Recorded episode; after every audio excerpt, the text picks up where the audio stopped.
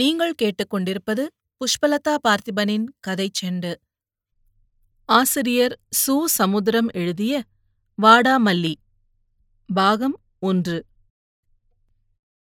அத்தியாயம் 9. வாழ்ந்து கெட்டவர்கள் என்பது போல் அவர்கள் கெட்டு வாழ்கிறவர்கள் என்ற புதுமொழியாய் சொல்லும்படியாய் இருந்தது அந்த வீடு.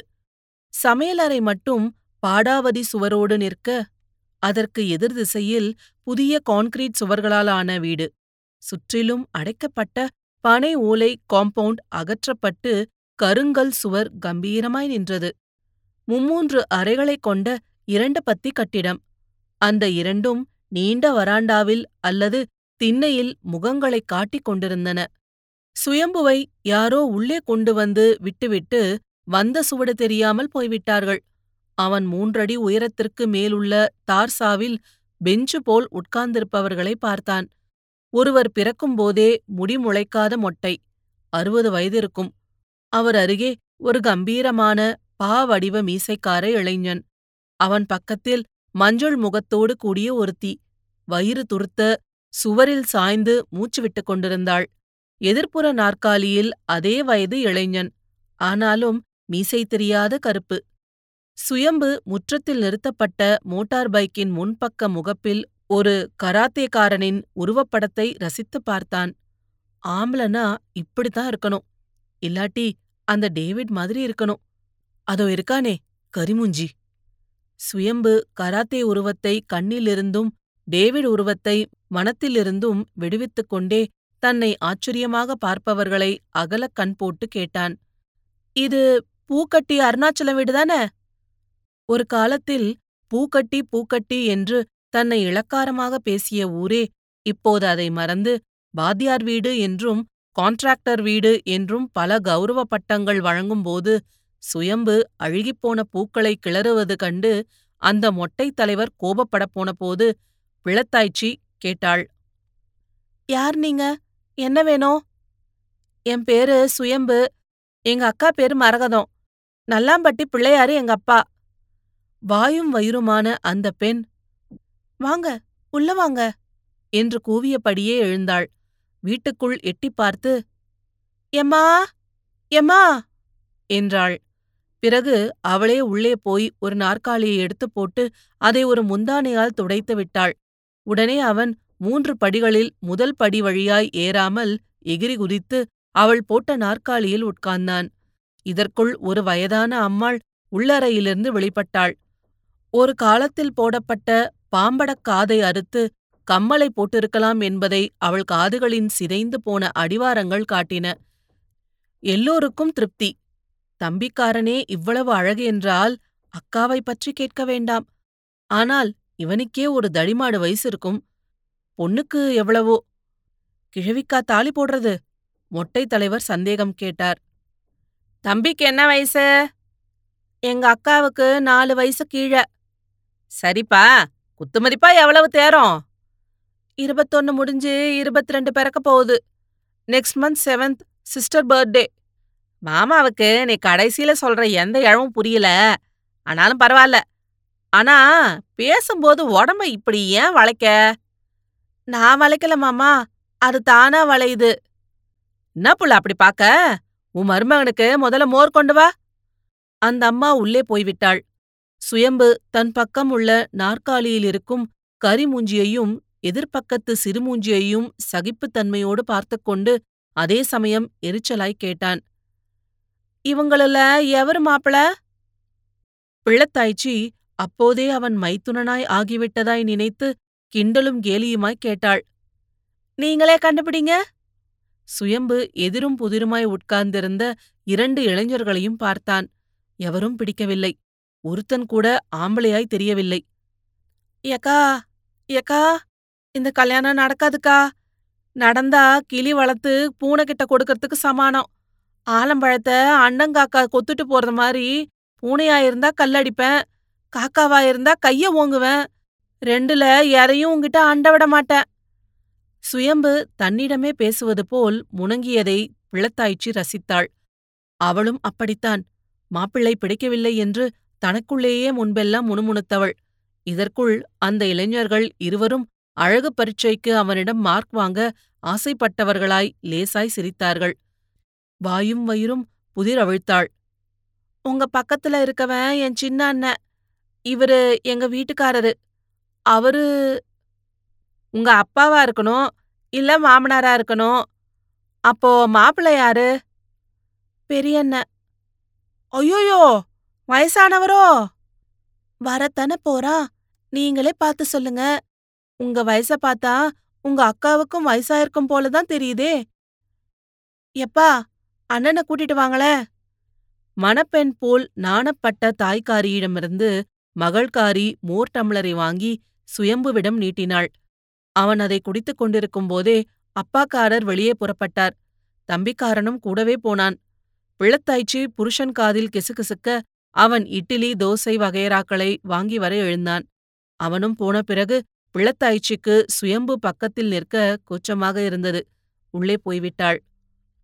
சுயம்புவுக்கு அப்பவே மாப்பிள்ளையை பார்க்கும் ஆவல். தம்பிக்காரனுக்கு வயசாவது தேரும், அண்ணன்காரனுக்கு அது கூட தேராதே என்பது போல் குறுக்கும் நெடுக்குமாக லாந்தினான்.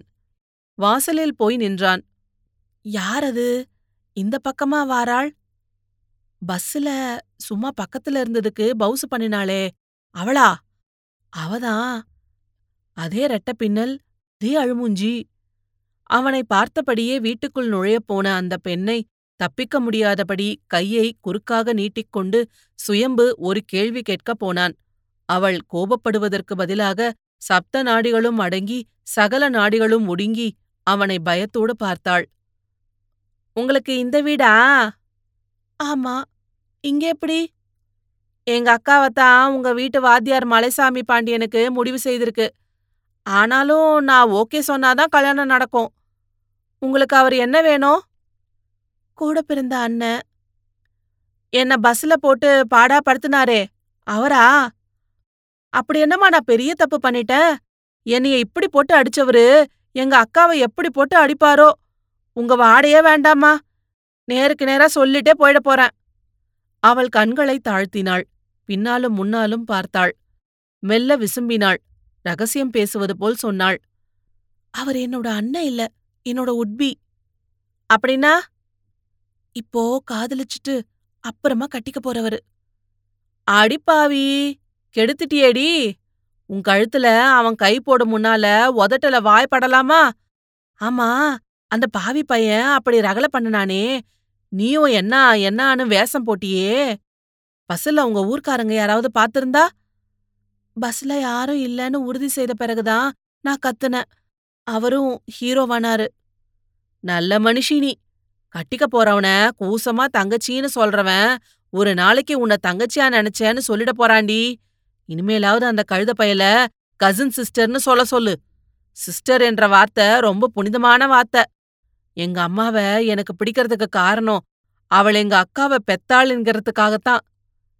நீங்க சொல்றபடியே கேக்குறேன். ஆமா, நீங்க எதுக்காக என் பக்கத்துல வந்து உட்கார்ந்தீங்க? அதுவா, அது ஒரு பெரிய கதை. சொன்னாலும் தீராது, சொல்லியும் ஆளாது. தயவு செய்து என்னை பற்றி யார்கிட்டவும் சொல்லப்படாது. அண்ணன்கள் அடிச்சே கொள்ளுவாங்க. அதுக்கு முன்னால நான் தூக்கு போட்டு சாக வேண்டியது வரும். இதனால உங்க அக்கா கல்யாணமும் நின்னுடும். கவலைப்படாத, கவலைப்படாதம்மா, நான் மூச்சு விட மாட்டேன். பொண்ணுக்கு பொண்ணு இந்த ஒத்தாசை செய்யாட்டா கூட எப்படி? ஆனாலும் உன்னோட அவன் நல்ல ஆம்பளையா தெரியல. அப்புறம் பேசிக்கலாம். அதோ வாரானே, அவன்தான் எங்க அண்ணன், உங்க மச்சான். சுயம்பு மைத்துனனோடும் தம்பியோடும் மத்தியில் வந்தவனை பார்த்தான். பயந்தது போல் இல்லை. சரியான உயரம், இரும்பால் செதுக்கப்பட்டது போன்ற உடம்பு, வயிறே தெரியாத வாளிப்பு, எல்லா அவயங்களும் தனித்துவ அழகோடும் ஒட்டுமொத்தமான அழகோடும் இருவேறு விதமாய் தோன்றினான். கருஞ்சிவப்பு, மூக்குதான் கருடன் மாதிரி. பரவாயில்லை, திருஷ்டி மாதிரி இருந்துட்டு போகட்டும். சுயம்புவின் வருங்கால மைத்துனன் அவனை பார்த்து சிரித்தான். அவன் தோளில் கை போட்டபடியே உள்ளே கூட்டிப் போனான். அம்மா விரித்து போட்ட பாயில் உட்கார்ந்தார்கள். கல்லூரிக்காரி அவனுக்கும் தனக்கும் சம்பந்தமில்லை என்பது போல் கேட்டாள். நீங்க எந்த காலேஜ்? அவன் பெயரை சொன்னான். நானும் அங்கதான் படிக்கேன், மெக்கானிக்கல் இன்ஜினியரிங்ல 2வது வருஷம். நான் எலக்ட்ரானிக் 1ல் வருஷம். உங்களை பார்க்கவே இல்லையே. அம்மாக்காரி பிள்ளைத்தாய்ச்சி மகளின் தலைமுடியை வருடி கொடுத்தபடி சின்ன மகளின் பெருமை பிடிபடாமல் சொன்னாள். எங்க இந்திரா இருக்கிற இடமே தெரியாது, அவ்வளவு அடக்கம், நீங்க நினைச்சு கூட பார்க்க முடியாது. ஆமாமா, நீங்க சொல்றபடி நினைச்சு பார்க்க முடியாதுதான். இந்திரா நகத்தை கடித்த போது பிள்ளைத்தாய்ச்சி சுயம்புவுடன் பேச்சு கொடுத்தாள். மாப்பிள பிடிச்சிருக்குதா? என்ன கேள்வி கேட்டுட்டீங்க, எனக்கே மச்சான கட்டிக்கிடலாம் போல தோணுது. எல்லோரும் வயிறு குலுங்கு சிரித்தார்கள். அதனால் அடிவயிற்றில் வலியெடுத்த பிள்ளைத்தாய்ச்சி சிரிப்பை அடக்கிக் கொள்ள பல்லை மூட வேண்டியதாயிற்று. சுயம்பு பொதுப்படையாய் கேட்டான், ஆமா, கல்யாணத்தை எதுக்காக 3 மாசம் தள்ளி போடுறீங்க? பிள்ளைத்தாய்ச்சி புருஷனை குறும்புத்தனமாய் பார்த்து, பதில் சொல்லுங்க என்பது மாதிரி எவருக்கும் தெரியாமல் பொய் கோபத்தோடு அழகு காட்டிய போது வாத்தி மச்சான் விளக்கமளித்தான். சிஸ்டருக்கு இது மாசம், அவளால கல்யாணத்துக்கு வர முடியாது. அதனால குழந்தை பிறந்து 2வது மாசத்துல கல்யாணத்தை நடத்தலாம்னுட்டு பெரியவங்க நிச்சயம் செய்திருக்காங்க. வேற காரணம் எதுவும் கிடையாது. வாதியார் சொல்லிவிட்டு திடுக்கிட்டு சிரித்தான். எல்லோரும் வினாவாக முகத்தை குவித்த போது அவன், குழந்தை பிறந்த பிறகு கல்யாணம்னு சொல்றேன் பாருங்க என்று சிரித்தான்.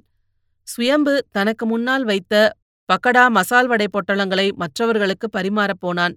இதற்குள் பிள்ளைத்தாய்ச்சி அதை பிடுங்கிக் கொண்டு எல்லோருக்கும் பாகப்பிரிவினை செய்தாள்.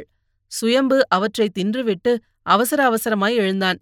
அவன் ஒயிலாக நின்ற தோரணையும் கண்களை சிமிட்டிய விதமும் குரலின் இதமும் அந்த குடும்பத்தினருக்கு ஒரு மாதிரியாகப்பட்டது.